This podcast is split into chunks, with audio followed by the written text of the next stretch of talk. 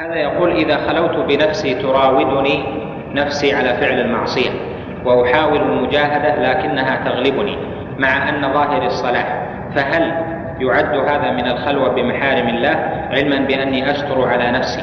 الجواب أن العبد المؤمن إذا من الله عليه بنفس لوامة فإنه على خير. النفس التي تلومه على فعل الذنب وتحسن له فعل الخير. وقد جاء في الأثر إذا سرتك حسنتك وساءتك سيئتك فأنت المؤمن أو المؤمن من تسره حسنته وتسوءه سيئته وإذا ابتلى الله جل وعلا العبد بذنب فإنه إذا عمله في خلوة أيسر مما إذا عمله في علن أو جهر به لأن الله جل وعلا يستر على عبده. قد ثبت في صحيح البخاري أن النبي صلى الله عليه وسلم قال كل أمتي معافى. يعني يغفر له بالأسباب إلا المجاهرون. كل أمتي معافى إلا المجاهرون. قالوا ومن المجاهرون يا رسول الله؟ قال من يصبح وقد ستر الله عليه ذنبه فيصبح يتحدث للناس بما فعل في ليلته. فالعبد إذا ابتلي بمعصية فإن المعصية إذا كانت سرا لم تضر إلا صاحبها. ويمن الله جل وعلا على عبده المنيب بالمغفرة. وأما إذا تحدث بها فإن هذا مجاهرة بمعصية الله. يتحدث فعلت وفعلت من باب الاستعلاء وعدم رعاية حق الله في المعصية والاستهانة بالمعصية والتهاون بها. لهذا قال بعض أهل العلم إن العبد قد يعمل كبيرة. من الكبائر فتظل نفسه تلومه وتلومه وتلومه حتى يغفر الله جل وعلا له تلك المعصية الكبيرة باستغفاره وبإنابته. وإن العبد ليفعل المعصية من الصغائر فيظل يتهاون بها يتهاون بها ولا يراها شيئا حتى تؤول به إلى كبيرة. وقد ثبت في الصحيح أن ابن مسعود رضي الله عنه قال إن الرجل الكافر أو قال المنافق إذا عمل بالمعصية فكأنما مر على أنفه ذباب فقال به هكذا. يعني ليست بشيء تطير كأنه بعد ذلك قليل ولا كأنه عمل شيئا. وإن العبد المؤمن أو قال الصالح إذا فعل معصية فكأنما على رأسه جبل يخشى أن يقع عليه. فالعبد المؤمن إذا كانت تسره حسنته وتسوءه سيئته فهو على خير. وكلما كان الأمر في سر كلما كان أخف. وأما البلاء في المجاهرة بالمعاصي يصبح قد ستر الله جل وعلا عليه معصيته ثم يصبح يتحدث فعلت فعلت قابلت ونظرت وغشيت كذا وكذا وإلى آخر ذلك متفاخرا بذلك متهاونا به. نسأل الله جل وعلا للجميع المغفرة والتوبة والإنابة وأن يمن علينا بالعمل الصالح وبمغفرة الذنوب جميعها اقرأ نعم. بسم الله الرحمن الرحيم. الحمد لله رب العالمين وصلى الله وسلم على نبينا محمد وعلى آله وأصحابه والتابعين. قال الإمام الطحاوي رحمه الله تعالى ومن وصف الله بمعنى من معاني البشر فقد لو تقرأ فمن سمعه كمن سمعه. فمن سمعه فزعم أنه قول البشر فقد كفر وقد ذمه الله وعابه وأوعده بسقر حيث قال تعالى سأصليه سقر. فلما أوعد الله بسقر لمن قال إن هذا إلا قول البشر. علمنا وأيقنا أنه قول خالق البشر ولا يشبه قول البشر ومن وصف الله بمعنى من معاني البشر فقد كفر. فمن أبصر هذا اعتبر وعن مثل قول الكفار زجر وعلم أنه بصفاته ليس كالبشر.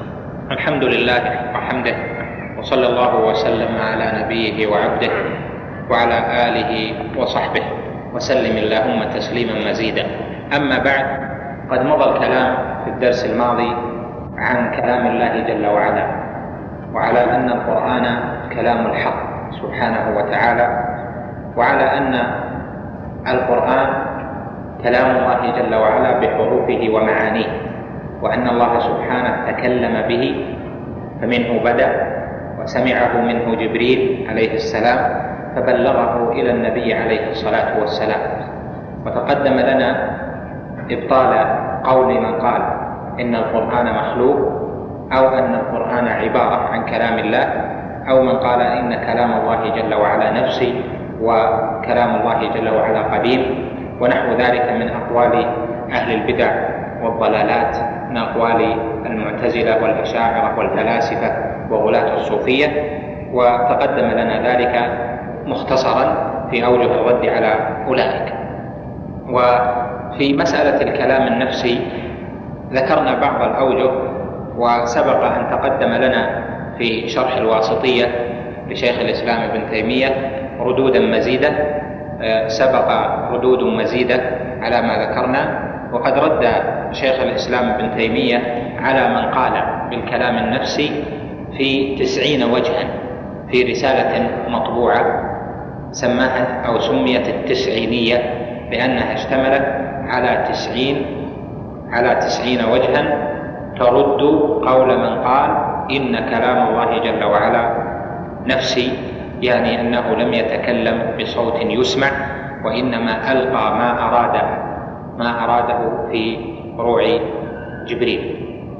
هذه الجملة التي سمعناها الليلة متصلة بالبحث نفسه. قال فمن سمعه يعني القرآن فزعم أنه كلام البشر فقد كفر وقد ذمه الله وعابه وأوعده بسقر حيث قال تعالى سأصليه سقر فلما أوعد الله فلما أوعد الله بسقر لمن قال إن هذا إلا قول البشر علمنا وأيقنا أنه قول خالق البشر ولا يشبه قول البشر. ومن وصف الله بمعنى من معاني البشر فقد كفر. فمن أبصر هذا واعتبر وعن مثل قول الكفار زجر علم أنه بصفاته ليس كالبشر. هذه الجمل مشتملة على تقرير مسألة عظيمة. وهي أن كلام الله جل وعلا لا يشبه قول البشر. وكيف يشبه قول البشر؟ وهو كلام الباري جل وعلا الذي لا يشبه بصفاته البشر. فالبشر لهم صفاتهم في كلامهم وفي سمعهم وبصرهم وإدراكاتهم وأعضائهم. والله جل وعلا له صفاته في كلامه وفي سمعه وبصره وجميع صفاته. فلا يشبه في صفاته التي منها كلامه لا يشبه صفات البشر. فمن قال عن القرآن إنه قول بشر أو إنه مخلوق أو هو قول جبريل أو نحو ذلك وليس بقول الله جل وعلا أو أنه كلام جبريل وليس بكلام الله جل وعلا فإن هذا كافر بالله العظيم. لأن من قال إن القرآن كلام بشر فإن هذا كفر. كما قال سبحانه سأصلي إن, إن هذا إلا قول البشر سأصليه سقر في قول الوليد. إذا تبين لك ذلك فإنهم قالوا أيضا أي المشركون قالوا إنما يعلمه بشر كما قال سبحانه ولقد نعلم أنهم يقولون إنما يعلمه بشر. لسان الذي يلحدون إليه أعجمي وهذا لسان عربي مبين. فالذين أبوا هداية القرآن وأبوا الإذعان له وصفوا القرآن بصفات. قال بعضهم هو كهانة وقال بعضهم هو شعر وقال بعضهم هو قول بشر وقال بعضهم أساطير الأولين. وكل هذه الأقوال يعلمون أنما هي لتنفير الناس عن قبول هذا القرآن. فلقد تواعد كما هو معلوم في القصة ثلاثة من كفار قريش ألا يأتوا إلى النبي صلى الله عليه وسلم بل قبل ذلك وكلهم كان يراد بالقرآن ذهب أحد الناس ذهب أحد هؤلاء إلى النبي عليه الصلاة والسلام في الليل يسمع قراءته للقرآن. ولما ذهب وجد فلانا وفلان فإذا بهم ثلاثة يسمعون القرآن لما له من سلطان على نفوسهم. ثم لما رجعوا تقابلوا في الطريق فتواعدوا ألا يسمعوا مرة أخرى لهذا القرآن لأجل ألا يراهم بعض العامة وبعض الناس فلا يقبلوا قولهم في رد القرآن. ثم لما جاء من الليلة من الليلة الثانية اجتمعوا أيضا. ثم صارت أيضا ثالثة حتى رأوا أنهم لا بد أن يتفارقوا على ذلك. وقال الذين كفروا لا تسمعوا لهذا القرآن والغوا فيه لعلكم تغلبون فلنذيقن الذين كفروا عذابا شديدا. كذلك لما أرسل الوليد أو عقبة إلى النبي صلى الله عليه وسلم ليفاوضه في شأن القرآن وأن يترك هذا الأمر. قال له يا محمد إن أردت ملكا ملكناك وإن أردت مالا جمعنا لك من المال ما تكون به أغنى العرب.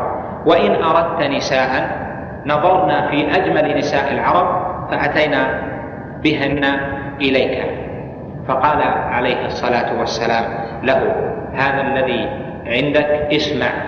فتلا عليه صدر سورة فصلت بسم الله الرحمن الرحيم حاميم تنزيل من الرحمن الرحيم.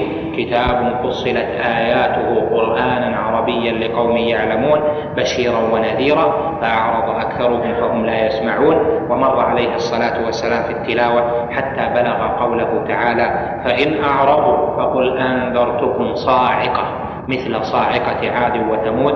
فالتفت إليه الرجل فقال حسبك الآن فرجع إلى قومه فقال لما رأوه مقبلا قالوا لقد أتاكم فلان بوجه غير الوجه الذي ذهب به. فلما حضر قالوا ما عندك يا فلان؟ قال إني, إني سمعت كلاما ليس هو بالشعر وليس هو بالكهانة وليس هو بالكلام الذي نألف. إنه إن له لحلاوة وإن عليه لطلاوة أو طلاوة أو طلاوة مثلثة وإن إن له لحلاوة وإن عليه لطلاوة وإن أسفله لمورق وإن أعلاه لمثمر وإنه ليعلو ولا يعلى عليه. فتبين بذلك أن أولئك الذين قالوا هو كهانة وهو شعر وهو قول البشر أنهم هم الذين ردوا على أنفسهم وجحدوا بها واستيقنتها أنفسهم ظلما وعلوا. هذه المسألة يمكن أن نمر عليها فيما ذكر بشيء من التقرير العام كما فعل الشارح. لكن هذه المسألة متصلة ببحث عظيم وهو بحث دلائل النبوة لأن كون القرآن لا يشبه كلام البشر ولا يشبه قول البشر هو المو هو المسألة الموسومة عند العلماء بمسألة إعجاز القرآن وأن القرآن معجز وهذه ولا شك مسألة مهمة قل بل ندر أن تتعرض لها كتب العقائد ولها صلة ببحث دلائل النبوة فهي في التوحيد لأن صلتها تارة بدلائل النبوة من كون القرآن معجزا ودليلا على صحة نبوة محمد عليه الصلاة والسلام وأنه منبه من عند الله. ومن جهة أخرى لها صلة بمبحث كلام الله جل وعلا وهو أن القرآن لا يشبه كلام البشر وأن كلام الله جل وعلا ليس ككلام البشر. فلا بأس إذن أن نقرر هذه المسألة وهي المسألة الموسومة بإعجاز القرآن لأجل ندرة الكلام عليها في كتب العقائد مفصلة. ونذكر منها بعض ما يناسب هذه الدروس المختصرة. لتقرير هذه المسألة وهي مسألة إعجاز القرآن وقد تكلم فيها أنواع من الناس من جميع الفرق والمذاهب. أولا يعني نجعل البحث فيها في مسائل. نقول المسألة الأولى أن لفظ الإعجاز لم يرد في الكتاب ولا في السنة. وإنما جاء في القرآن وفي السنة أن ما يعطيه الله جل وعلا للأنبياء والرسل وما آتاه محمدا عليه الصلاة والسلام هو آية وبرهان على نبوته. فلفظ المعجزة لم يأتي كما ذكرنا من قبل في الكتاب ولا في السنة وإنما هو لفظ حادث ولا بأس باستعماله إذا عني به المعنى الصحيح الذي سيأتي. الذي جاء في القرآن الآيات والبراهين لكن العلماء استعملوا لفظ الإعجاز لسبب وهو أن القرآن تحدى الله جل وعلا به العرب.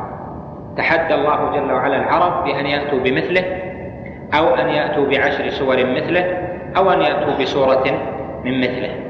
فلما تحداهم فلم يغلبوا ولم يأتوا بما تحداهم به فدل ذلك على عجزهم. وذلك بسبب أن القرآن معجز لهم فلم يأتوا بمثله. قال جل وعلا قل لئن اجتمعت الإنس والجن على أن يأتوا بمثل هذا القرآن لا يأتون بمثله ولو كان بعضهم لبعض ظهيرا.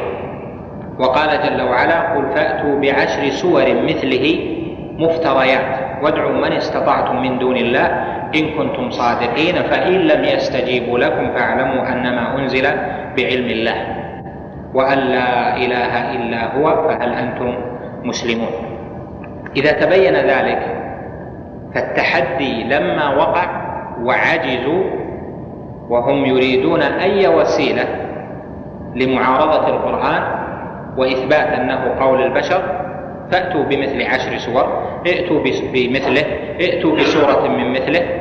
لما عجزوا سمى العلماء فعلهم ذلك أو عجزهم سموه سموه مسألة إعجاز القرآن لأجل التحدي وعجز الكفار أن يأتوا بمثله. المسألة الثانية أن كلام الله جل وعلا هو المعجز وليس أن الله جل وعلا أعجز لأجل السماع. أعجز لما أنزل القرآن. والفرق بين المسألتين أن الإعجاز صفة القرآن ولكن لا يقال أن الله جل وعلا أعجز البشر عن الإتيان بمثل هذا القرآن لأن هذا القول يتضمن بل يدل على أنهم قادرون لكن الله جل وعلا سلبهم القدرة على هذا هذه المعارضة فإذا الإعجاز والبرهان والآية والدليل في القرآن نفسه لما؟ لأنه كلام الله جل وعلا ولا يقال إن الله جل وعلا أعجز الناس أن يأتوا بمثل هذا القرآن أو صرفهم عن ذلك كما هي أقوال يأتي بيانها. فإذا تنتبه إلى أن تعبير أهل العلم في هذه المسألة أن القرآن آية. فآية محمد عليه الصلاة والسلام القرآن آية نبوته وآية رسالته القرآن. بل محمد عليه الصلاة والسلام لما سمع كلام الله جل وعلا خاف عليه الصلاة والسلام.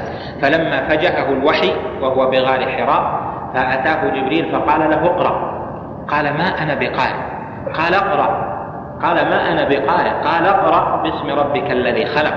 خلق الإنسان من علق إلى آخر ما أنزل في أول ما نبئ النبي عليه الصلاة والسلام فرجع بها عليه الصلاة والسلام يرجف بها فؤاده لأن هذا الكلام لا يشبه كلام أحد ولم يتحمله عليه الصلاة والسلام لا في ألفاظه ومعانيه ونظمه ولا في أيضا صفة الوحي والتنزيل فما استطاع عليه الصلاة والسلام أن يتحمل ذلك فرجع بهن يعني بالآيات يرجف بها فؤاده عليه الصلاة والسلام إلى آخر القصة. إذا فالنبي عليه الصلاة والسلام نفسه أول ما جاءه الوحي لم يتحمل هذا الذي جاءه لما؟ لأنه كلام الله جل وعلا. وأما كلام البشر فإنه يتحمله لما سمع منه.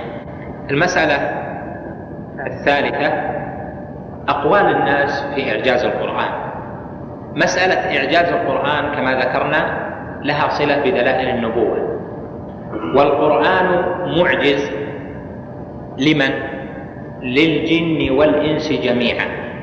بل معجز لكل المخلوقات. لما؟ لأنه كلام الله جل وعلا. وكلام الله جل وعلا لا يشبه كلام الخلق. وكون القرآن معجزا راجع إلى أشياء كثيرة يأتي فيها البيان. فاختلف الناس في وجه الإعجاز لأجل أن إعجاز القرآن دليل نبوة النبي عليه الصلاة والسلام. في أقوال. القول الأول ذهب إليه طائفة من المعتزلة ومن غيرهم حتى من المعاصرين الذين تأثروا بالمدرسة العقلية في التفسير آه، في الصفات والكلام. قالوا إن القرآن الإعجاز فيه إنما هو بصرف البشر عن معارضته وإلا فالعرب قادرة على معارضته في الأصل لكنهم صرفوا عن معارضته فهذا الصرف هو قدرة الله جل وعلا لا يمكن للنبي عليه الصلاة والسلام أن يصرفهم جميعا عن معارضته وهذا الصرف لا بد أن يكون من قوة تملك هؤلاء جميعا وهي قوة الله جل وعلا. فإذا الصرفة التي تسمع عنها القول بالصرفة يعني أن الله صرف البشر عن معارضة هذا القرآن وإلا فإن العرب قادرون على المعارضة. وهذا القول هو القول المشهور الذي ينسب للنظام وجماعة فيما هو معلوم. وهذا القول يرده أشياء نقتصر منها على دليلين الدليل الأول سمعي نقلي من القرآن والدليل الثاني عقلي. أما الدليل القرآني فهو قول الله جل وعلا قل لئن اجتمعت الإنس والجن على أن يأتوا بمثل هذا القرآن لا يأتون بمثله ولو كان بعضهم لبعض ظهيرا. فالله جل وعلا أثبت أن الإنس والجن لو اجتمعت على أن تأتي بمثل هذا القرآن وصار بعضهم لبعض معينا في الإتيان بمثل هذا القرآن أنهم لن يأتوا بمثله. وهذا إثبات لقدرتهم. على ذلك لأن اجتماعهم مع سلب القدرة عنهم في منزلة اجتماع الأموات لتحصيل شيء من الأشياء. فالله جل وعلا بين أنهم لو اجتمعوا على أن يأتوا بمثل هذا القرآن وكان بعضهم لبعض معينا وظهيرا على المعارضة فإنهم لن يستطيعوا أن يأتوا بمثل هذا القرآن فأثبت لهم القدرة.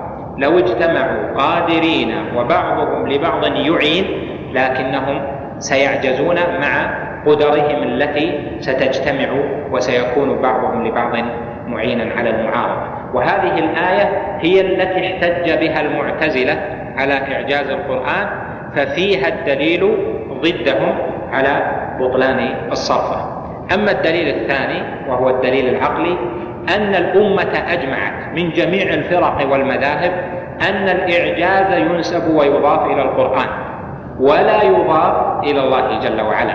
فلا يقال إعجاز الله بالقرآن وإنما يقال باتفاق الجميع وبلا خلاف هو إعجاز القرآن.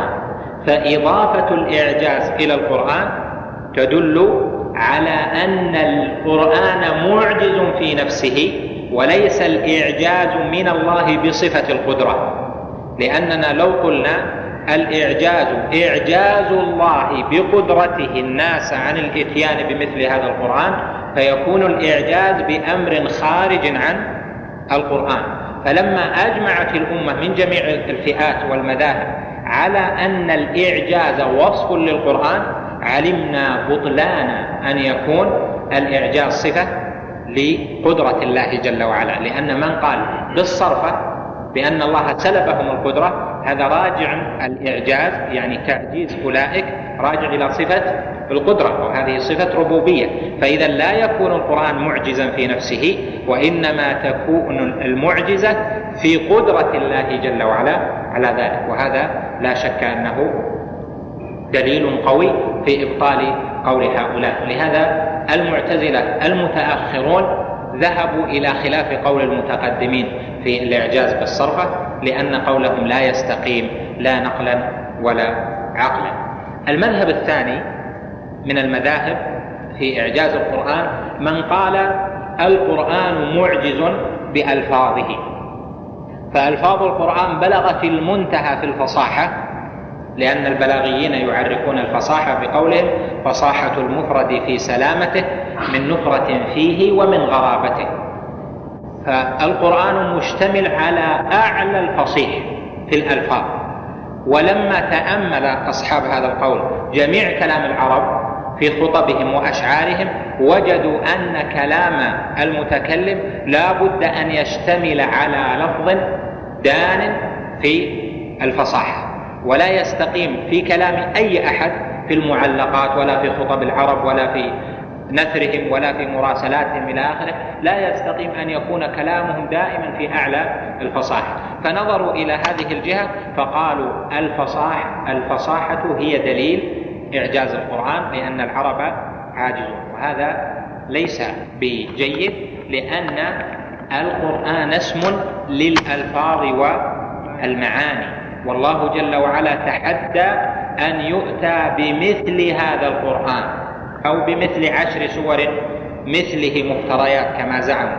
وهذه المثلية إنما هي باللفظ وبالمعنى جميعا وبصورة الكلام المتركبة. فإذا كونه معجزا بألفاظه نعم لكن ليس وجه الإعجاز الألفاظ الألفاظ وحدها. القول الثالث من قال إن الإعجاز في المعاني. وأما الألفاظ فهي على قارعة الطريق مثل ما يقول الجاحظ يعني وغيره يعني فيما ساقه في كتاب الحيوان يقول الشأن في المعاني أما الألفاظ فهي ملقاة على قارعة الطريق يعني أن الألفاظ يتداولها الناس لكن الشأن في الدلالة بالألفاظ على المعاني. القول الرابع من قال إن القرآن معجز في نظمه ومعنى النظم هو الألفاظ المتركبة والمعاني المعاني التي دلت عليها الألفاظ وما بينها من الروابط. يعني أن الكلام يحتاج فيه إلى أشياء يحتاج فيه إلى ألفاظ وإلى معان في داخل هذه الألفاظ يعبر بها.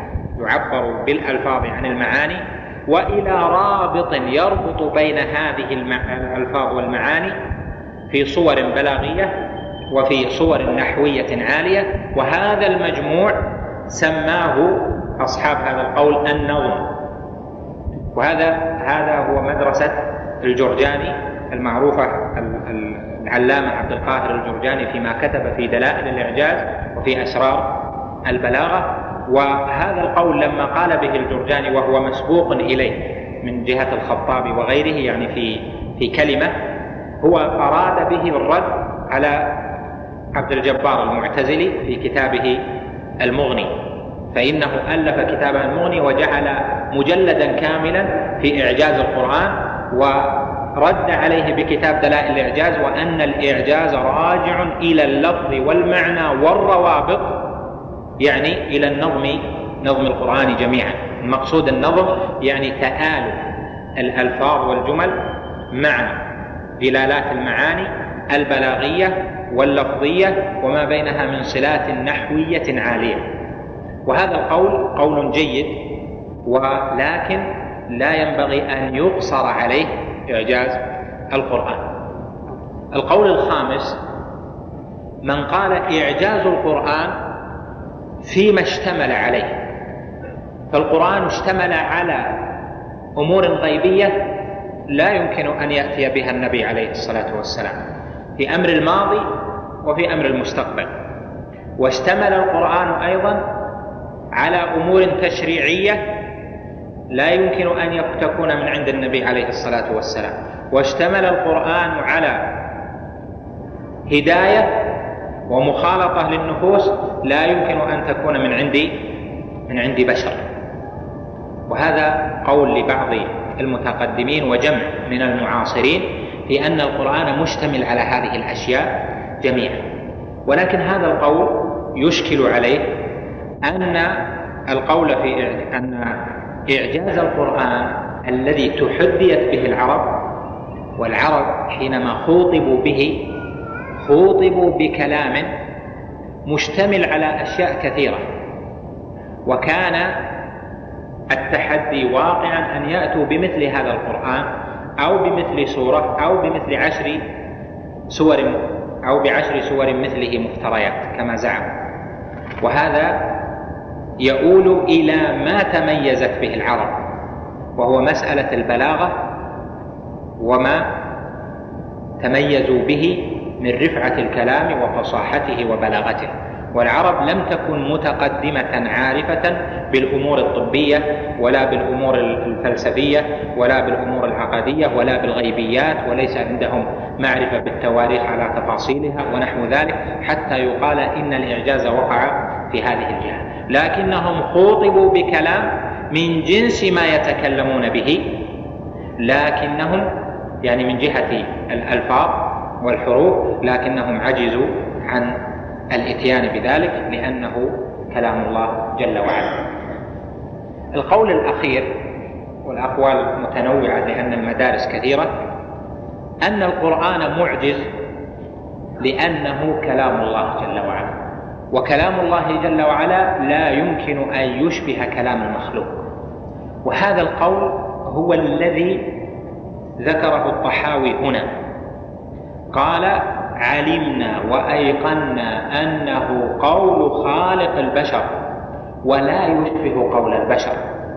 ومن وصف الله بمعنى من معاني البشر فقد كفر فمن أبصر هذا واعتبر عن مثل قول كفار زجر علم أنه بصفاته التي منها القرآن ليس كالبشر. وهذا القول الذي أشار إليه لم يتطرق إليه الشارحون. شارح هذه الرسالة سواء من السلفيين أو من المبتدعة من الماتريدين وغيرهم في تقرير هذه المسألة وهو من أرفع وأعظم الأقوال. بل هو القول الحق في هذه المسألة أن كلام الله جل وعلا لا يمكن أن يشبه كلام البشر. خذ مثلا فيما يتميز به المخلوقات. ترى فلانا فتقول هذا عربي. وترى آخر فتقول هذا أوروبي وترى ثالثا فتقول هذا من شرق آسيا. لما؟ لأن الصفة العامة دلت على ذلك. ولو أخذ الآخذ يعدد لأخذ يعدد أشياء كثيرة متنوعة دلته على أن هذه الصورة هي صورة عربي وهذه الصورة صورة أوروبي هذه الصورة الخلقية صورة شرق. من شرق آسيا وهكذا. فإذا الصورة العامة بها يتفرق تتفرق الأشياء. فالذي يدل على الفرقان ما بين شيء وشيء وأهمها الصورة العامة له. كلام الناس إذا انتقلنا من الصورة الخلقية كلام الناس يختلف بعضه عن بعض. قول الصحابة إذا سمعنا كلاما نقول هذا من قول الصحابة. أو من قول السلف لأن كلامهم لا يشبه كلام المتأخرين. كما قال ابن رجب كلام السلف قليل كثير الفائدة وكلام الخلف كثير قليل الفائدة. فكلام السلف له صورة عامة تعلم أن هذا من كلام السلف. فلو أتينا بكلام إنسان معاصر وفي كلمات له كثيرة وقارناها بكلام السلف لاتضح الفرق. فإذا المخلوق المخلوق البشر في كلامهم متباين إذا رأيت كلام الإمام أحمد تقول هذا ليس كلام ابن تيمية. ترى كلام الشيخ محمد بن عبد الوهاب في تقريره تقول ليس هذا بكلام مثلا النووي. إذا رأيت كلام الإمام أحمد تقول هذا ليس هو كلام أبي حنيفة وهكذا. فإذا الكلام له صورة له هيئة من سمعها ميز هذا الكلام. وهذا هو الذي أشار إليه الطحاوي بأن كلام الله جل وعلا لا يشبه كلام البشر. إذا تبين ذلك فإن كلام الله جل وعلا صفته فهذا القرآن من سمعه أيقن أنه ليس بكلام البشر. ولهذا بعض الأدباء الغواة مثل ابن المقفع والمعري ونحو ذلك أرادوا معارضة القرآن بصورة أدبية فظهر بل اتضحوا في ذلك فغيروا منحاهم إلى منح التأثير إلى ما أشبه ذلك في كتبهم المعروفة وهي مطبوعة. أرادوا المعارضة من جهة المعاني من جهة الألفاظ أن يأتوا بشيء لكنهم اتضحوا لأن كلام البشر لا يمكن أن يكون مثل كلام الله جل وعلا. العرب عندهم معرفة بالبيان هم الغاية في البيان. هم الغاية في معرفة الفصاحة. هم الغاية في معرفة تركيب الكلام. لكنهم لما سمعوا القرآن ما استطاعوا أن يعارضوا لما؟ لأن الكلام لا يشبه الكلام لا يمكن. لا يمكن أن يعارضوا لأن كلام الله جل وعلا لا يشبه كلام المخلوق. إذا تبين لك ذلك فنقول إذن ما نقرره هو أن وجه الإعجاز في كلام الله جل وعلا هو أن كلام الله سبحانه وتعالى لا يشبه كلام البشر ولا يماثل كلام البشر وأن البشر لا يمكن أن يقولوا شيئا يماثل صفة الله جل وعلا. والناس لا يستطيعون على اختلاف طبقاتهم وتنوع مشاربهم أن يتلقوا أكثر أعظم من هذا الكلام. وإلا فكلام الله جل وعلا في عظمته لو تحمل البشر أعظم من القرآن لكانت الحجة أعظم. لكنهم لا يتحملون أكثر من هذا القرآن. لهذا تجد التفاسير من أول الزمان إلى الآن وكل واحد يخرج من عجائب القرآن ما يخرج. والقرآن كنوزه لا تنفد ولا يخلق على كثرة الرد لا من جهة التلاوة ولا من جهة التفسير. إذا تبين ذلك فكلام الطحاوي هذا من أنفس ما سمعت وأصح الأقوال في مسألة إعجاز القرآن وهو أن الكلام لا يشبه الكلام. إذا تبين هذا فنقول كلام الله جل وعلا في كونه لا يشبه كلام البشر له خصائص. فأوجه إعجاز القرآن أوجه إعجاز القرآن التي ذكرها من ذكر نقول هي خصائص لكلام الله جل وعلا. أوجبت أن يكون كلام الله جل وعلا ليس ككلام البشر. مثل ما نقول يقول واحد والله هذا الشعر موزون هذا البيت فيه كسر. يأتي الواحد والله ما أعرف وش اللي صار. حرف واحد نقص قال فيه كسر. أو هذا البيت ما يمكن أن يكون كذا. لماذا في هيئته العامة؟ لكن له برهان. يأتيك يقول لأنه كذا وكذا وكذا. فلان هذا بخصاله دلنا بصفاته حركاته تصرفاته على أنه ليس بعربي. هذه القضية العامة لما؟ له أدلة عليها. لكن هذه خصائص العرب وما تميزوا به عن غيره. يقول هذا الحديث ضعيف أو هذا الحديث معلول. ما وجه علته؟ مثل ما قال أبو حاتم وغيره من ممن تقدمه إن أهل الحديث يعرفون العلة كما يعرف صاحب الجوهر الزيف من النقد. تذهب أنت ترى هل هذا ألماس نقي أو ليس بنقي؟ يأتيك صاحب الخبرة ويقول هذا ألماس ليس بنقي. أنت ترى ما تعرف تفرق هل هذا نقي هذا الكتاب ولا طبعته طبعة حجرية. اللي ما يعرف ما ي... هذا الكتاب مطبوع في روسيا. كيف عرفت إنه مطبوع وليس عليه اسم الكتاب؟ هذا الكتاب مطبوع في بلدة كذا في الهند. لماذا؟ عنده البرهان ولكن الصفة العامة هي هذا ولهذا نقول وانتبه لهذا حتى تخلص من تخلص من إشكال عظيم في هذه المسألة مسألة إعجاز القرآن لتنوع الخطاب فيها وتنوع المدارك فيها. نقول إن كلام الله جل وعلا ليس ككلام البشر وكلام الله جل وعلا له خصائص ميزته عن كلام البشر. ما هذه الخصائص؟ كل ما قيل داخل في خصائص القرآن. أولا القرآن القرآن كلام الله جل وعلا.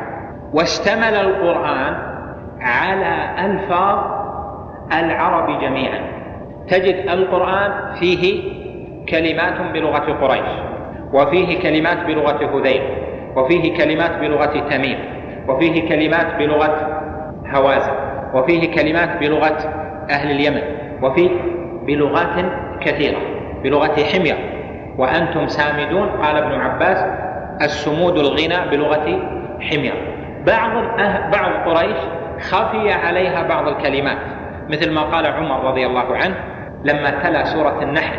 في يوم الجمعة في الخطبة تلا سورة النحل فوقف عند قوله تعالى أو يأخذهم على تخوف فإن ربكم لرؤوف رحيم. نظر وقال ما التخوف؟ فسكت الحاضرون. فقام رجل من هذيل فقال يا أمير المؤمنين التخوف في لغتنا التنقص.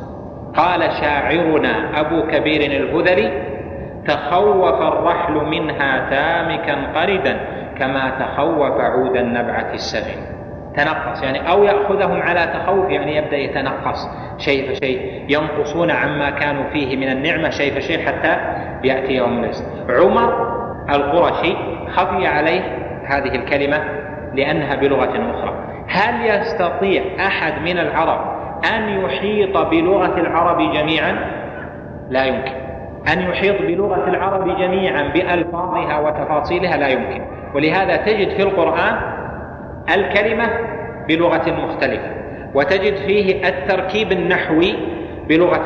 بلغة من لغات العرب فيكون مثلا على لغة حمير في النحو أو على لغة سدوس في النحو على لغة هذيل في النحو فإذا الألفاظ والمعاني والتراكيب النحوية في القرآن تنوعت ودخل فيها كل لغات العرب. هذا لا يمكن أن يكون من كلام أحد. لا يستطيع أحد أن يحيط هذه الإحاطة إلا من خلق اللغات وهو رب العالمين. الثاني الألفاظ. كما ذكرنا ألفاظ القرآن بلغت الأعلى في الفصاحة والقرآن كله فصيح في ألفاظه والفصاحة راجعة إلى الكلمات جميعا الأسماء والأفعال والحروف حتى ألف لام من فصيح. إذا من خصائص القرآن التي دلت على إعجازه أن ألفاظه جميعا فصيحة وما استطاع أحد أن من العرب الذين أنزل عليهم القرآن أن يعيبوا القرآن في لفظ مما فيه كما عابوا كلام بعضهم بعضا.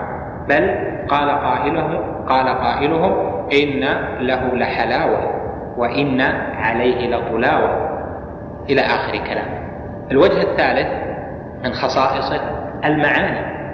المعاني التي يتصورها البشر عند قول كلامه لا بد أن يكون فيها قصور. فإذا تكلم البشر في المعاني العقدية فلا بد أن يكون عنده لا شك قصور إذا تكلم في المعاني التشريعية لا بد أن يظهر خلل. إذا تكلم في المعاني الإصلاحية التهذيبية لا بد أن يكون فيها خلل. ولهذا قال جل وعلا ولو أفلا يتدبرون القرآن؟ ولو كان من عند غير الله لوجدوا فيه اختلافا كثيرا. فإذا تنوع المعاني على هذا الوجه التام بما يناسب بما يناسب المعاني الكثيرة التي يحتاجها للناس يدل على أن هذا كلام الله جل وعلا يعني أنه صفته هذه خصائص كلام الله جل وعلا.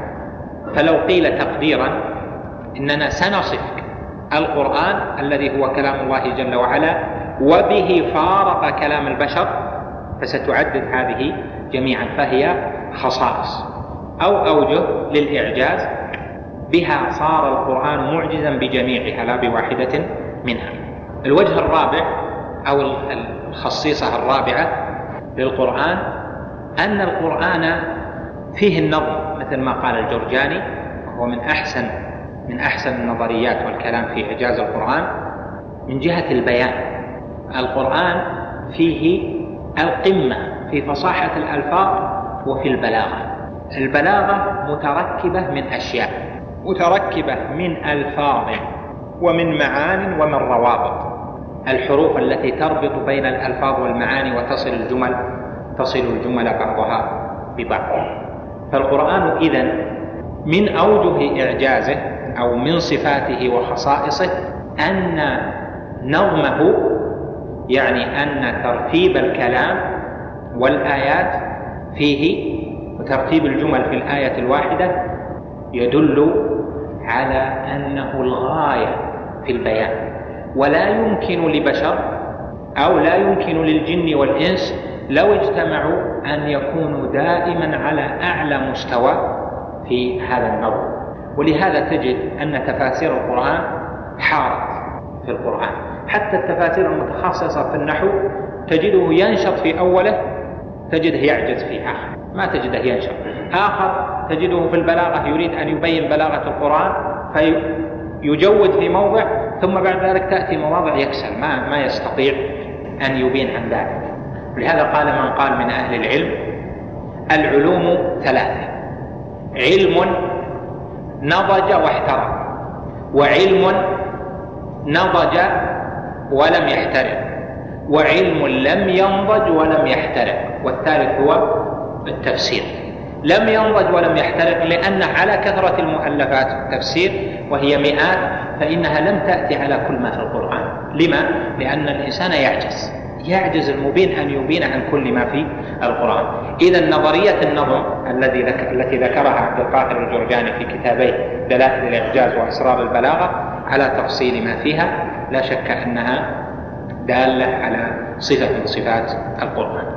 الوجه الخامس أن القرآن له سلطان على النفوس وليس ثم من كلام البشر ما له سلطان على النفوس في كل الكلام.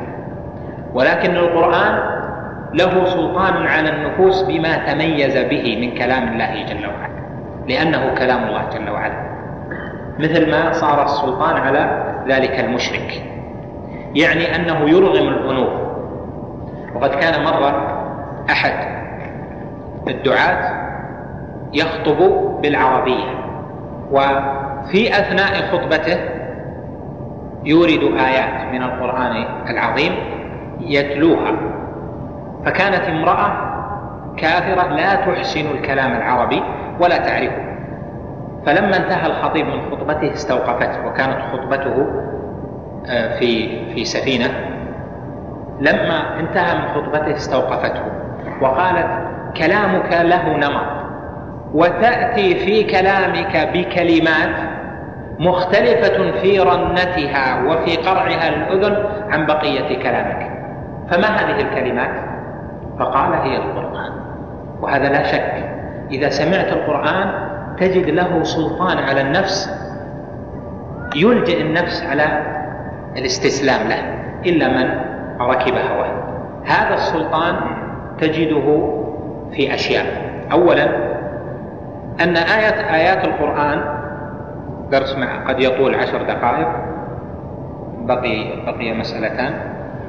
أن آيات القرآن في السورة الواحدة كما هو معلوم لم تجعل آيات العقيدة على حدة وآيات الشريعة على حدة الأحكام. وآيات السلوك على حدة إلى آخره.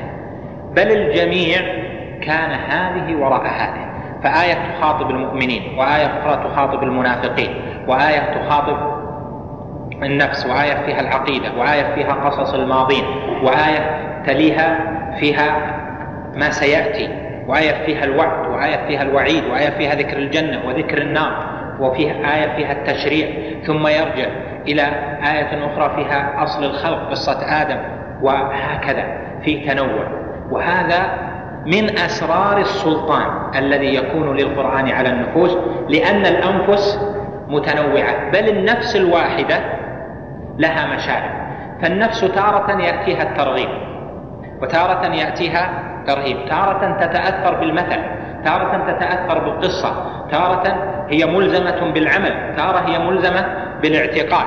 فكون هذه وراء هذه وراء هذه تغلق على النفس البشرية أنواع ما تتأثر به.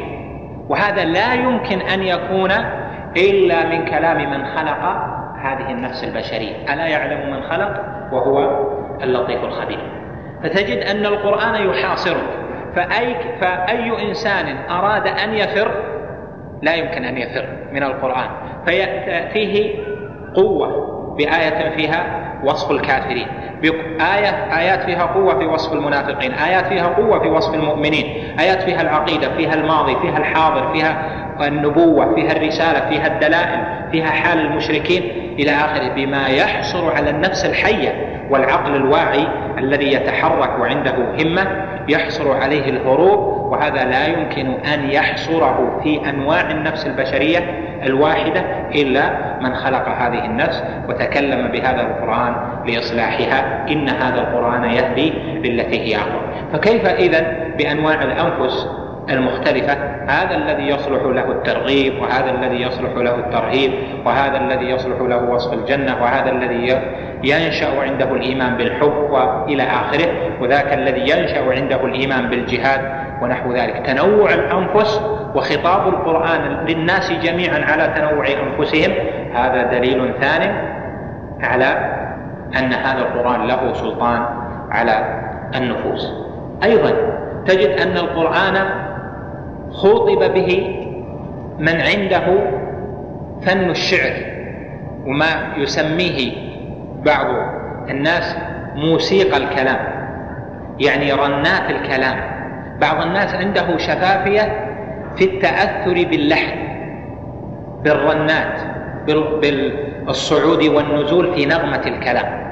هذا أيضا هذا النوع من الناس تجد في القرآن ما يجبره على أن يستسلم له. لبيد بن ربيعة صاحب معلقة وصاحب ديوان مشهور. قال قيل له ألا تنشدنا من قصائدك؟ لما وقفت عن الشعر؟ قال أغناني عن الشعر وتذوقها وكما قال سورة البقرة وآل عمران. لأن هذا شيء هو له تذوق في هذا الفن بخصوصه فيأتي القرآن فيجعل سلطانه على نفس فيقصره قصرا. ولهذا قال جل وعلا وإنه لكتاب عزيز. لا يأتيه الباطل من بين يديه ولا من خلفه تنزيل من حكيم حميد. وقال سبحانه ولو جعلناه قرآنا أعجميا لقالوا لولا فصلت آياته أعجمي وعربي قل هو للذين آمنوا هدى وشفاء.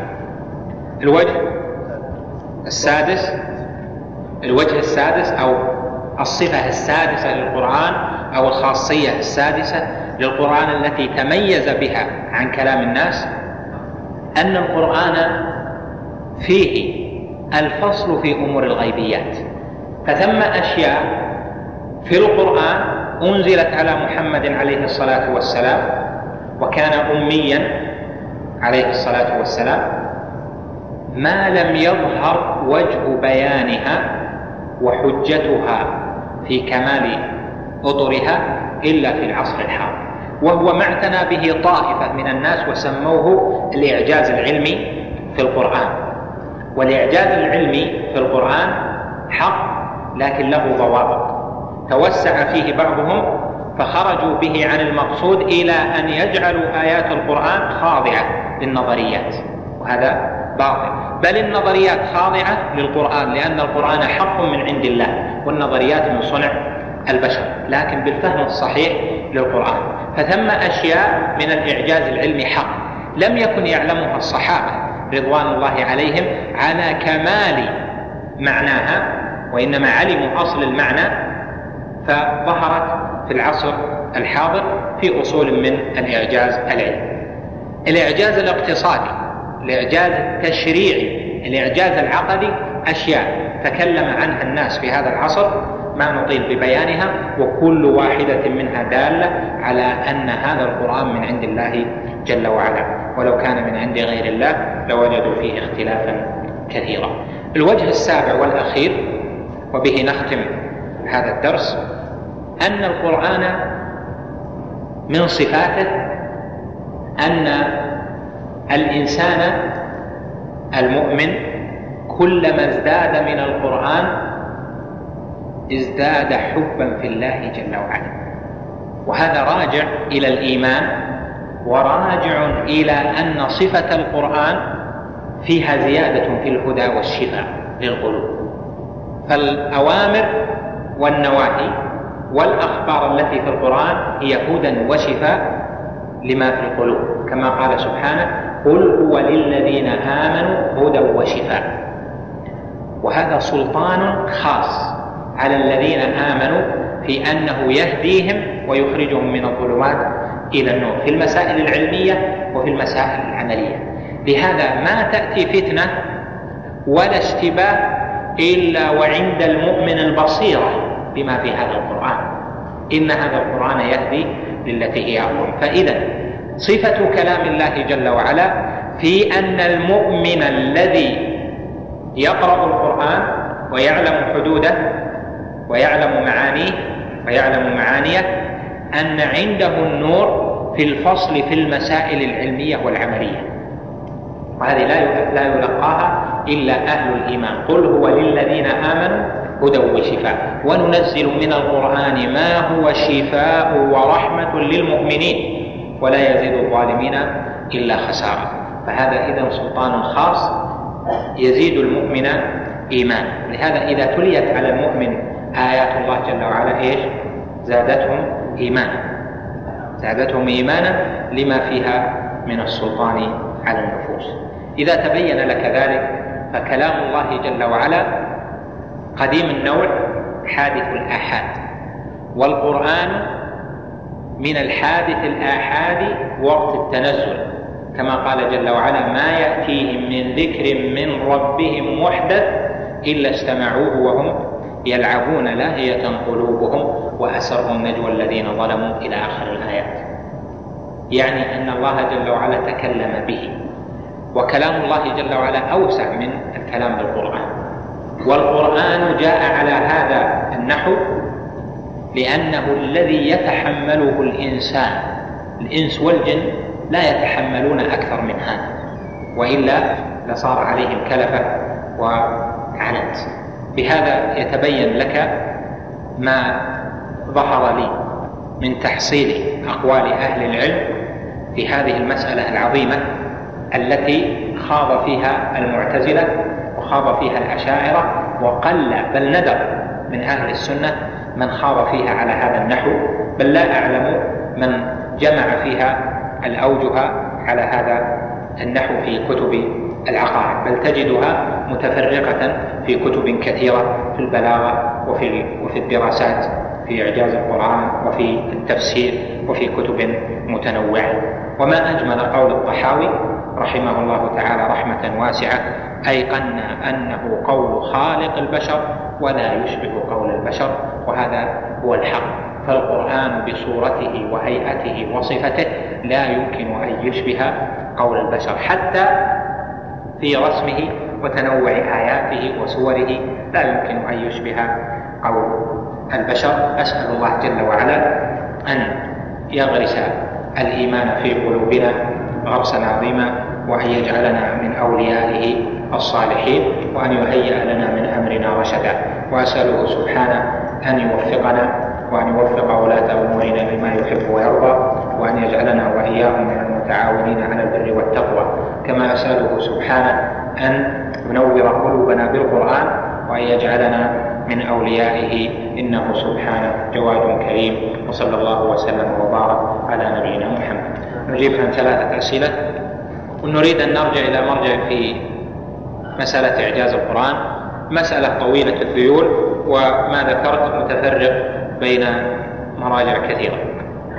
ما هي عقيدة أبي العتاهية؟ رحم الله أبا العتاهية فهو من الصالحين. ولا تسل عن شيء ليس فيه مصلحة. والعتاهية شاعر من الشعراء الزهاد وشعره وديوانه مطبوع. هل يوجد في القرآن ألفاظ أعجمية؟ الجواب ومعنى حاميم وألف لام راء. الكلمات الأعجمية في القرآن أعجمية الأصل لكنها عربية الاستعمال. ومعلوم أن العرب لما استعملوا هذه الكلمات صارت عربية في سندس واستبرق وأشباه ذلك لأنها لم تأتي على أوزان العرب. فأهل العلم في هذه المسألة لهم قولان. منهم من ينفي وجود الكلمات الأعجمية أصلا ومنهم من يقول هي موجودة لكنها بالاستعمال صارت عربية وهذا هو الصحيح. أما الأحرف المقطعة في أوائل السور ألف لام ميم ألف لام راء حاميم فهي دالة على إعجاز القرآن. فالحجة فيها عظيمة. ألف لام راء ألف لام ميم فصيحة ألفاظها يعني هذه الأحرف من حيث الاستعمال ودالة على أعظم أنواع الإعجاز أو على دليل عظيم من أدلة الإعجاز. كيف؟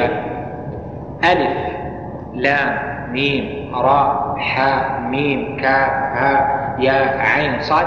هذه الأحرف هي الأحرف التي بها يتكلم العرب وينشئون بها الكلام الذي يفاخرون به. فأشعار العرب من هذه الأحرف وكلمات العرب وخطب العرب من هذه الأحرف. وما تفاخروا فيه من البيان والبلاغة والألفاظ والفصاحة إنما هو مكون من هذه الأحرف. فالله جل وعلا في بعض السور في أول بعض السور افتتحها بالأحرف المقطعة لينبه أن هذا القرآن كلماته وآياته من هذه الأحرف التي بها تنشئون كلامكم البليغ الذي تتحدون به. فهيا استعملوا هذه الأحرف في إنشاء كلام مثل هذا القرآن؟ ولهذا تجد أن الأحرف المقطعة في افتتاح, في افتتاح السور أغلبها والغالبية العظمى منها يكون بعد ذكر الأحرف المقطعة ذكر الكتاب والقرآن. لا تجد سورة فيها ذكر الأحرف المقطعة إلا وفيها ذكر القرآن. والأغلب أن تكون بعد الأحرف المقطعة مباشرة. خذ مثلا ألف لام ميم ذلك الكتاب لا ريب فيه. قاف والقرآن المجيد. حاميم والكتاب المبين. ياسين والقرآن الحكيم. حاميم تنزيل من الرحمن الرحيم. كتاب ألف لام را كتاب أحكمت آياته ثم فصلت. ألف لام ميم را تلك آيات الكتاب وقرآن مبين. إذا فكلما ذكر الكتاب كلما ذكرت الأحرف ذكر بعدها الكتاب. وتارة تكون بعد ذلك كسورة مريم كاف هاء عين صاد يأتي ذكر القرآن بعدها. فإذا إيراد هذه الأحرف المقطعة في أوائل السور لتحدي العرب بتكوين كلام من هذه الأحرف التي يكونون بها كلامهم وينشئون بها خطبهم وأشعارهم وهي عارض القرآن بمثل هذا الكلام. ما رأيكم بمن يقول إن الله ليس له لغة بدليل أنه يخاطب جميع البشر كل حسب لغته؟ نقول لا حول ولا قوة إلا بالله العلي اللغة اصطلاحية اللغة من آيات الله. ومن آياته خلق السماوات والأرض واختلاف ألسنتكم وألوانكم. البشر احتاجوا للغات ليتفاهموا فيما بينهم. الله جل وعلا هو الذي خلق البشر وخلق لغات البشر وجعل اختلاف الألسن دليلا على عظم الباري جل وعلا.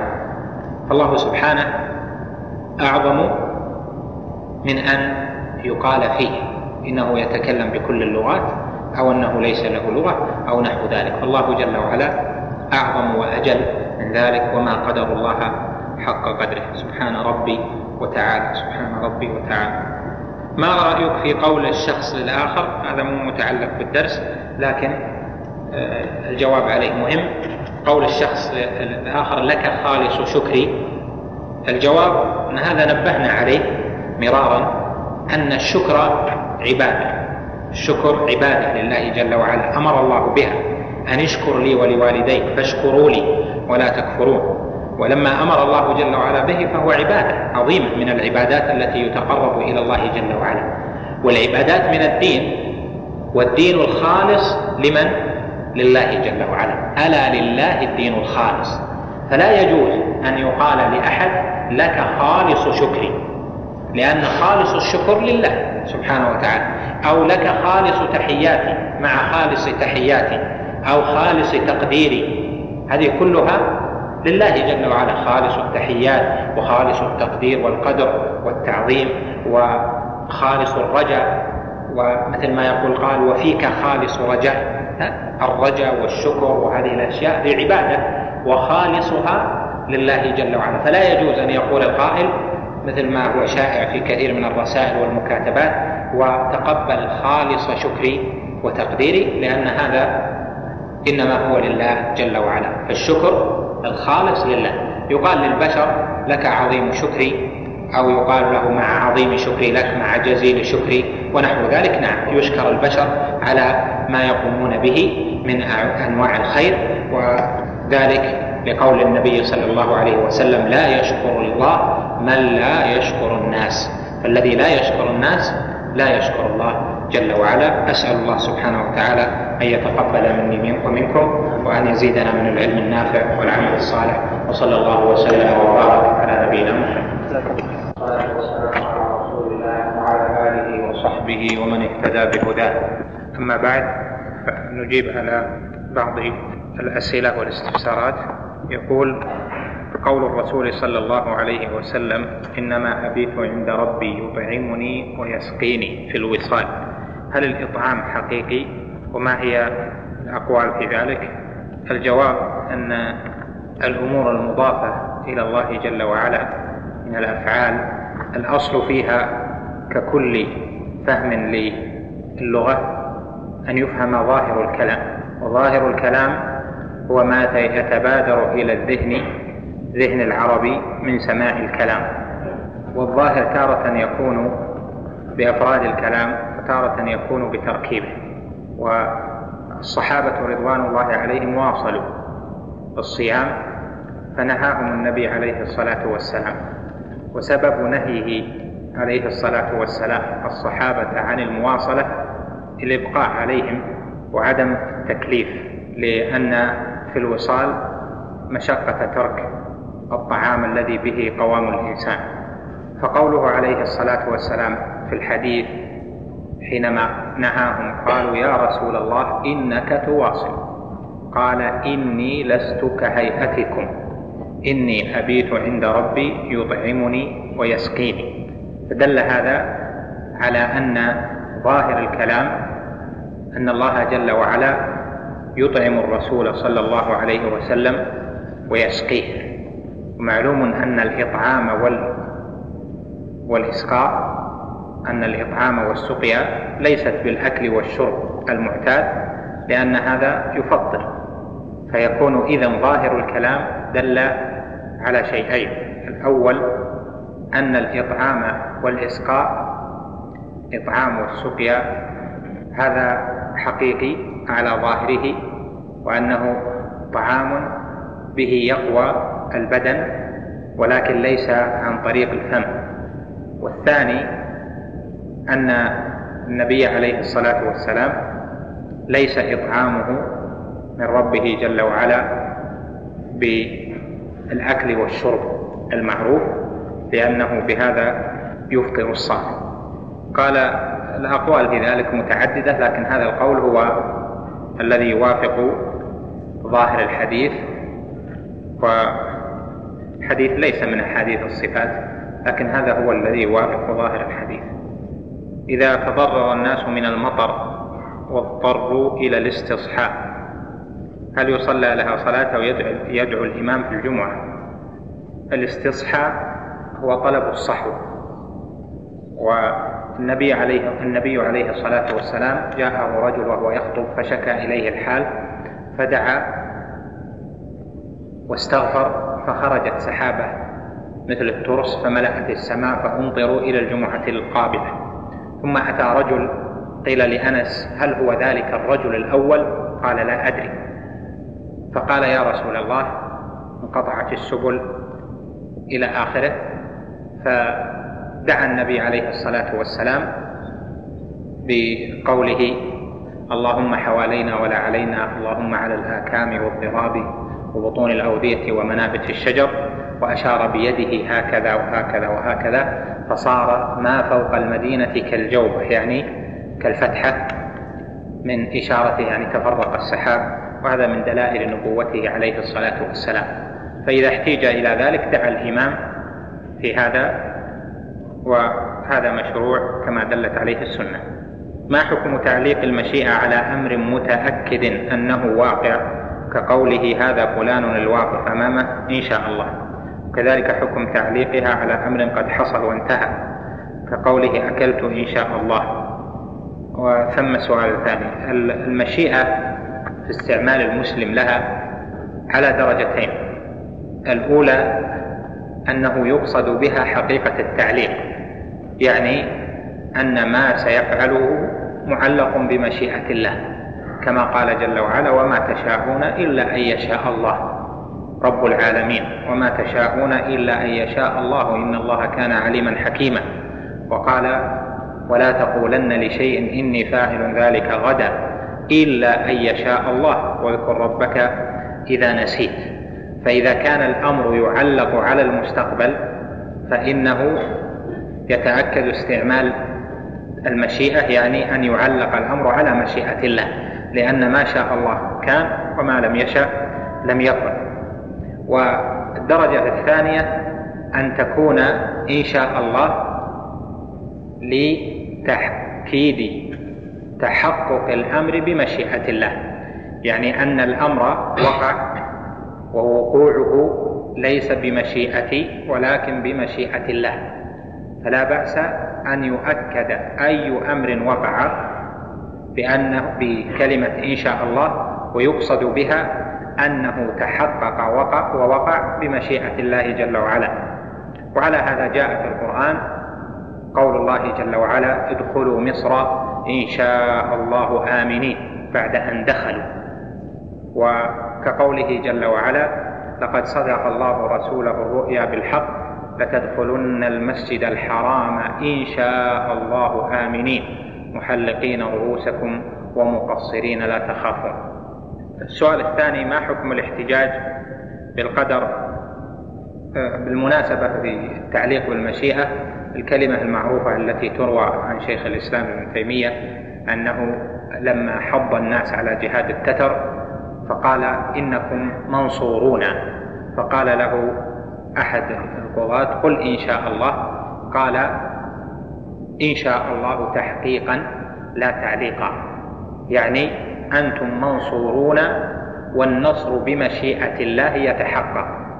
وهذا لأجل أن الله جل وعلا وعد عباده ووعده حق أن ينصرهم. إنا لننصر رسلنا والذين آمنوا في الحياة الدنيا ويوم يقوم الأشهاد. وقال جل وعلا كتب الله لأغلبن أنا ورسلي. وقال سبحانه ولقد سبقت كلمتنا لعبادنا المرسلين إنهم لهم المنصورون وإن جندنا لهم الغالبون ونحو ذلك من الأدلة. السؤال الثاني ما حكم الاحتجاج بالقدر على فعل المكروهات وترك المستحبات؟ مثل أن يترك الإنسان النوافل بعد الصلاة فإذا إيش حاجة أحد قال هذا بقضاء الله وقدره. آه القدر لا يجوز الاحتجاج به على المعايب. فإذا كان ثم فعل للإنسان فيه عيب من ترك فريضة أو فعل محرم أو من ترك نافلة أو فعل مكروه فإنه لا يجوز أن يحتج أن يحتج على ذلك بالقدر. وإنما يجوز الاحتجاج بالقدر على المصائب. إذا أصيب الإنسان بمصيبة علق ذلك بقدر الله جل وعلا لأنه بتعليقه بالقدر تطمئن النفس ويكمل الإيمان والهدى. ومن يؤمن بالله يهدي قلبه ما شاء الله كان قدر الله وما شاء فعل. هذا في المصائب. أما في المعايب فإن هذا من وسائل الشيطان لأن الاحتجاج بالمعايب بالقدر.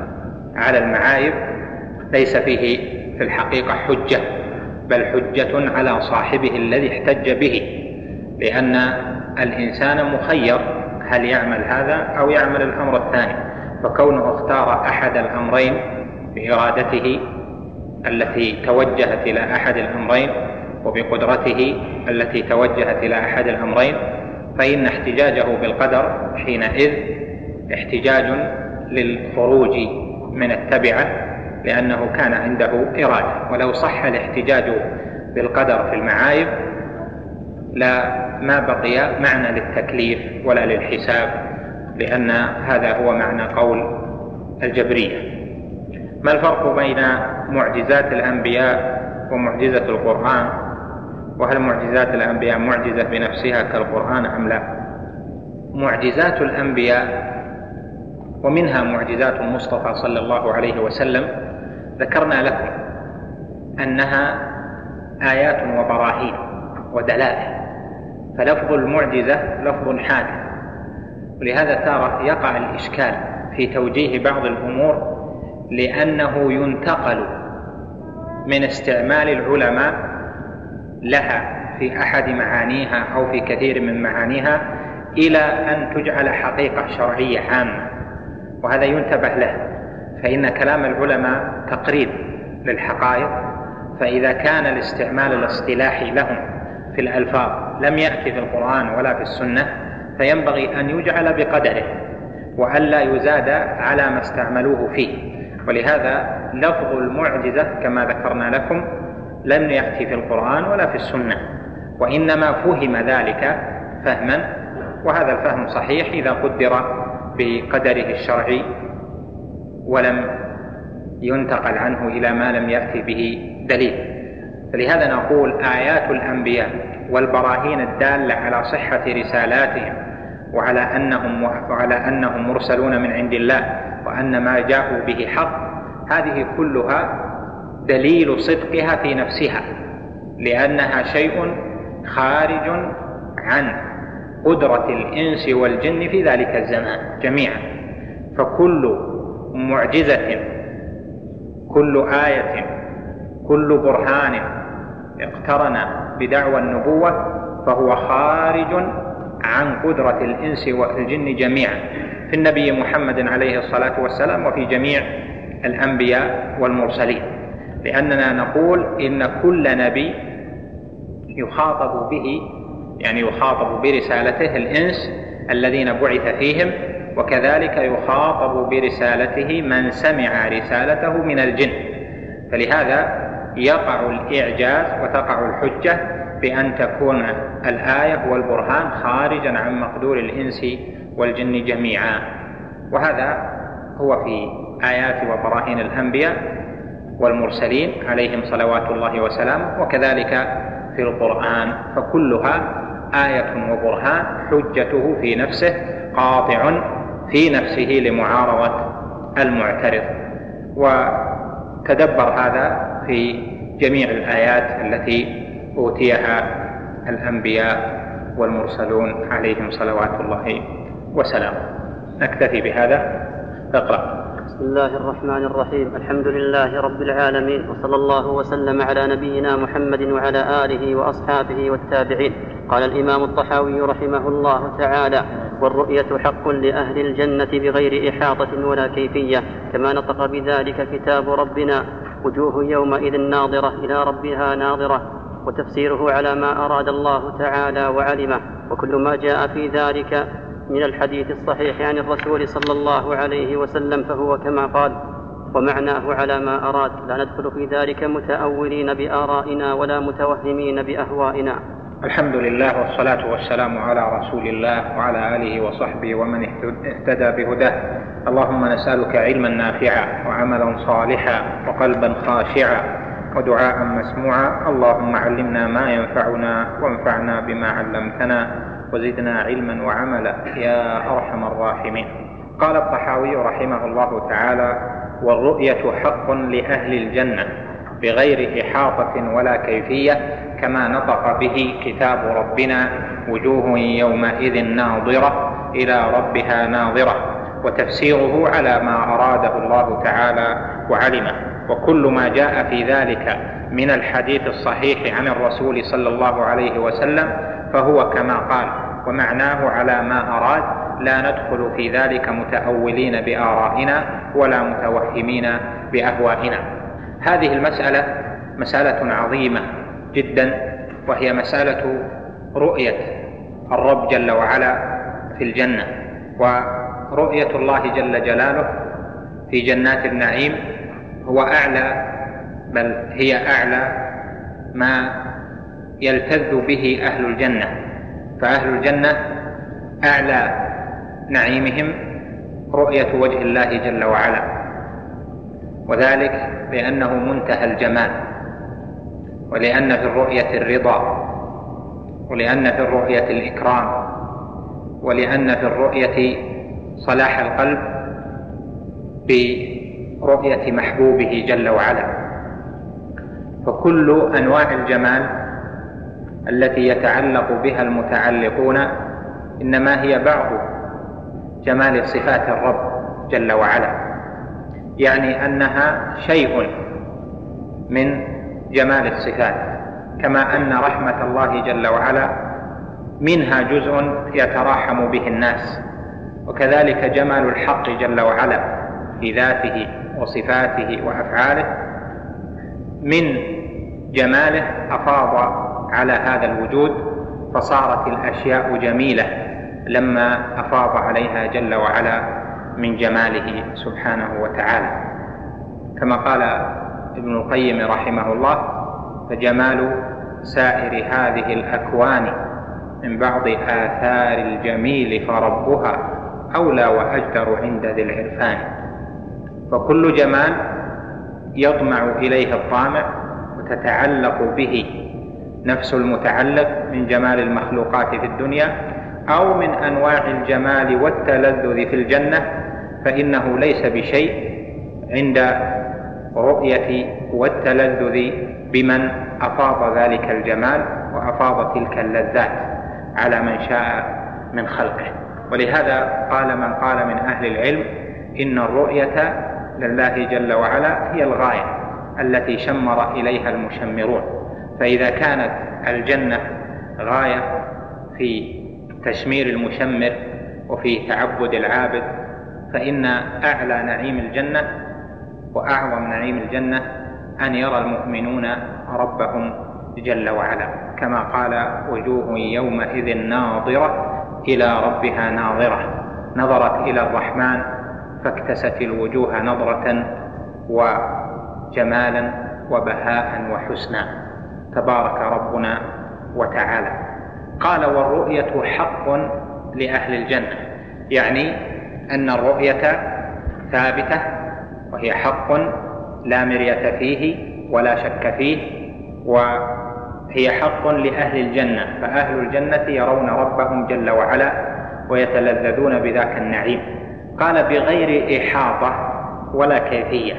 فنفى الإحاطة لأن رؤية الله جل وعلا لا يمكن أن تكون بإحاطة للمرئي كما قال سبحانه لا تدركه الأبصار وهو يدرك الأبصار وهو اللطيف الخبير.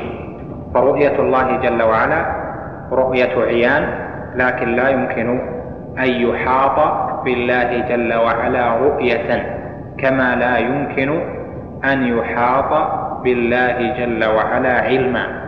ولا يحيطون به علما ولكن أصل العلم بالله جل وعلا ثابت وكذلك الرؤية لا يحاط بها فلا تدرك لا تدرك الرب جل وعلا الأبصار لا تدركه الأبصار لكن أصل الرؤية موجود. فالمنفي إذن في الآيات الإحاطة وهذا ليس في الرؤية وحدها ولكن في كل صفات الله جل وعلا فإن الله سبحانه بذاته وبصفاته لا يحاط به علما ولا يحاط بالله جل وعلا إدراكا ورؤية. قال ولا كيفية يعني لا تكيف رؤية الناس لربهم جل وعلا وإنما هي حق على ما جاء في الأدلة. والكيفية منفية لأن رؤية الناس لله جل وعلا يعني بالناس المؤمنين في الجنة فإن رؤية المؤمنين لله جل وعلا في الجنة تبع لصفاته وصفات الرب جل وعلا لا تعرف كيفيتها فرؤية الرائي للرب جل وعلا في ذاك النعيم في دار النعيم والخلود والحبور والسعادة ليست رؤية إحاطة ولا تكيف بكيفية لأن الله جل وعلا في علوه لا يعلم كيف ذلك ولأن الله جل وعلا في رؤية الخلق في رؤية المؤمنين إليه لا تعلم كيفية ذلك ولأن الله جل وعلا في كشف الحجاب الذي يحجبه عن رؤية الخلق إليه لا تعلم كيفية ذلك. فربنا أعلى. وأعظم مما يدور في الذهن أو مما يحوم عليه الخاطر أو يتوهم يتوهمه المتوهم. فلذلك نثبت الرؤية دون نظر فيه كيف تكون هذه الرؤية؟ لكنها رؤية بالعيان رؤية بالعينين ليست رؤية قلب وإنما هي رؤية عينين كما سيأتي ذلك في الأدلة. وكما استدل المصنف رحمه الله بقوله كما نطق به كتاب ربنا ذكرنا لكم أن هذا من الذي استعمله أهل العلم كثيرا أن ينسب القول والنطق والكلام للقرآن يعنون بذلك من تكلم به وهو الرب جل وعلا. فقوله كما نطق به كتاب ربنا لا بأس به ويستعمله كثير من أهل العلم من المحققين والأئمة. قال جل وعلا وجوه يومئذ ناظرة إلى ربها ناظرة. هذه الآية فيها إثبات رؤية أهل الجنة للرب جل وعلا وأن وجوه من رأى الرب جل وعلا ستكون ناظرة يعني حسنة بهية. تعلوها النضرة والنظرة كما دعا النبي عليه الصلاة والسلام بقوله نظر الله وجه امرئ أو قال نظر الله امرئا نظر الله امرأ وامرؤا سمع مقالتي فأداها كما سمعها الحديث. دعا له بنضارة الوجه يعني بالحسن والبهاء والزينة والجمال وهذا إنما هو لأهل الإيمان. وجوه يومئذ ناظرة يعني يوم القيامة تلك الوجوه ناظرة حسنة بهية وتلك الوجوه إلى ربها ناظرة ناظرة إلى الرب جل وعلا يعني رائية ربها جل وعلا. تنظر الوجوه إلى الرب جل وعلا ووجه استشهاد. المصنف بهذه الآية آية سورة القيامة من ثلاثة وجوه. الوجه الأول أن النظر عدي بإلى وتعدية النظر بإلى تفيد أن معناه الرؤية كما سيأتي بيان ذلك في المسائل. قال ناظرة إلى ربها وناظرة والنظر يأتي لمعان فإذا عدي بإلى كان المراد رؤية رؤية العيان. الوجه الثاني أنه جعل النظر إلى الرب جل وعلا مضافا إلى الوجوه فجعل الوجوه هي التي تنظر إلى ربها. قال وجوه يومئذ ناظرة إلى ربها ناظرة. فالوجوه ناظره ناظرة إلى ربها. ومحل الرؤية والنظر في الوجه هو العينان. الوجه الثالث أنه قال يومئذ ناظرة والنظرة وهي الحسن والبهاء والسرور والحبور الذي يعلو الوجوه والاطمئنان هذا إنما يكون بالرؤية لأنها منتهى النعيم واللذة لا بالانتظار. الذي لا يدرى هل بعده نعيم أم بعده غير ذلك. فكون الأوجه بالنظر صارت ناظرة يعني حسنة بهية دل على أن هذا إنما هو الرؤية لأنه أثر الرؤية وأما مجرد الانتظار فليس كل منتظر للرب جل وعلا ينظر وجهه. بل من المنتظر من يكردس في جهنم والعياذ بالله وسيأتي مزيد بيان لأوجه الاستدلال في المسائل إن شاء الله تعالى. قال وتفسيره على ما أراده الله تعالى وعلمه تفسيره يعني تفسير النظر إلى الرب جل وعلا على ما أراده الله تعالى وعلم التفسير هنا يراد به أحد نوعي التفسير. وذلك أنه جعل الرؤية حق ونفى في الرؤية التي هي حق ويثبتها الإحاطة والكيفية فدل على أنه يثبت معنى الرؤية. أخي المستمع الكريم تابع ما تبقى من مادة هذا الشريط على الشريط التالي. مع تحيات تسجيلات الراية الإسلامية بالرياض هاتف رقم أربعة تسعة واحد واحد تسعة ثمانية خمسة. والسلام عليكم ورحمة الله وبركاته.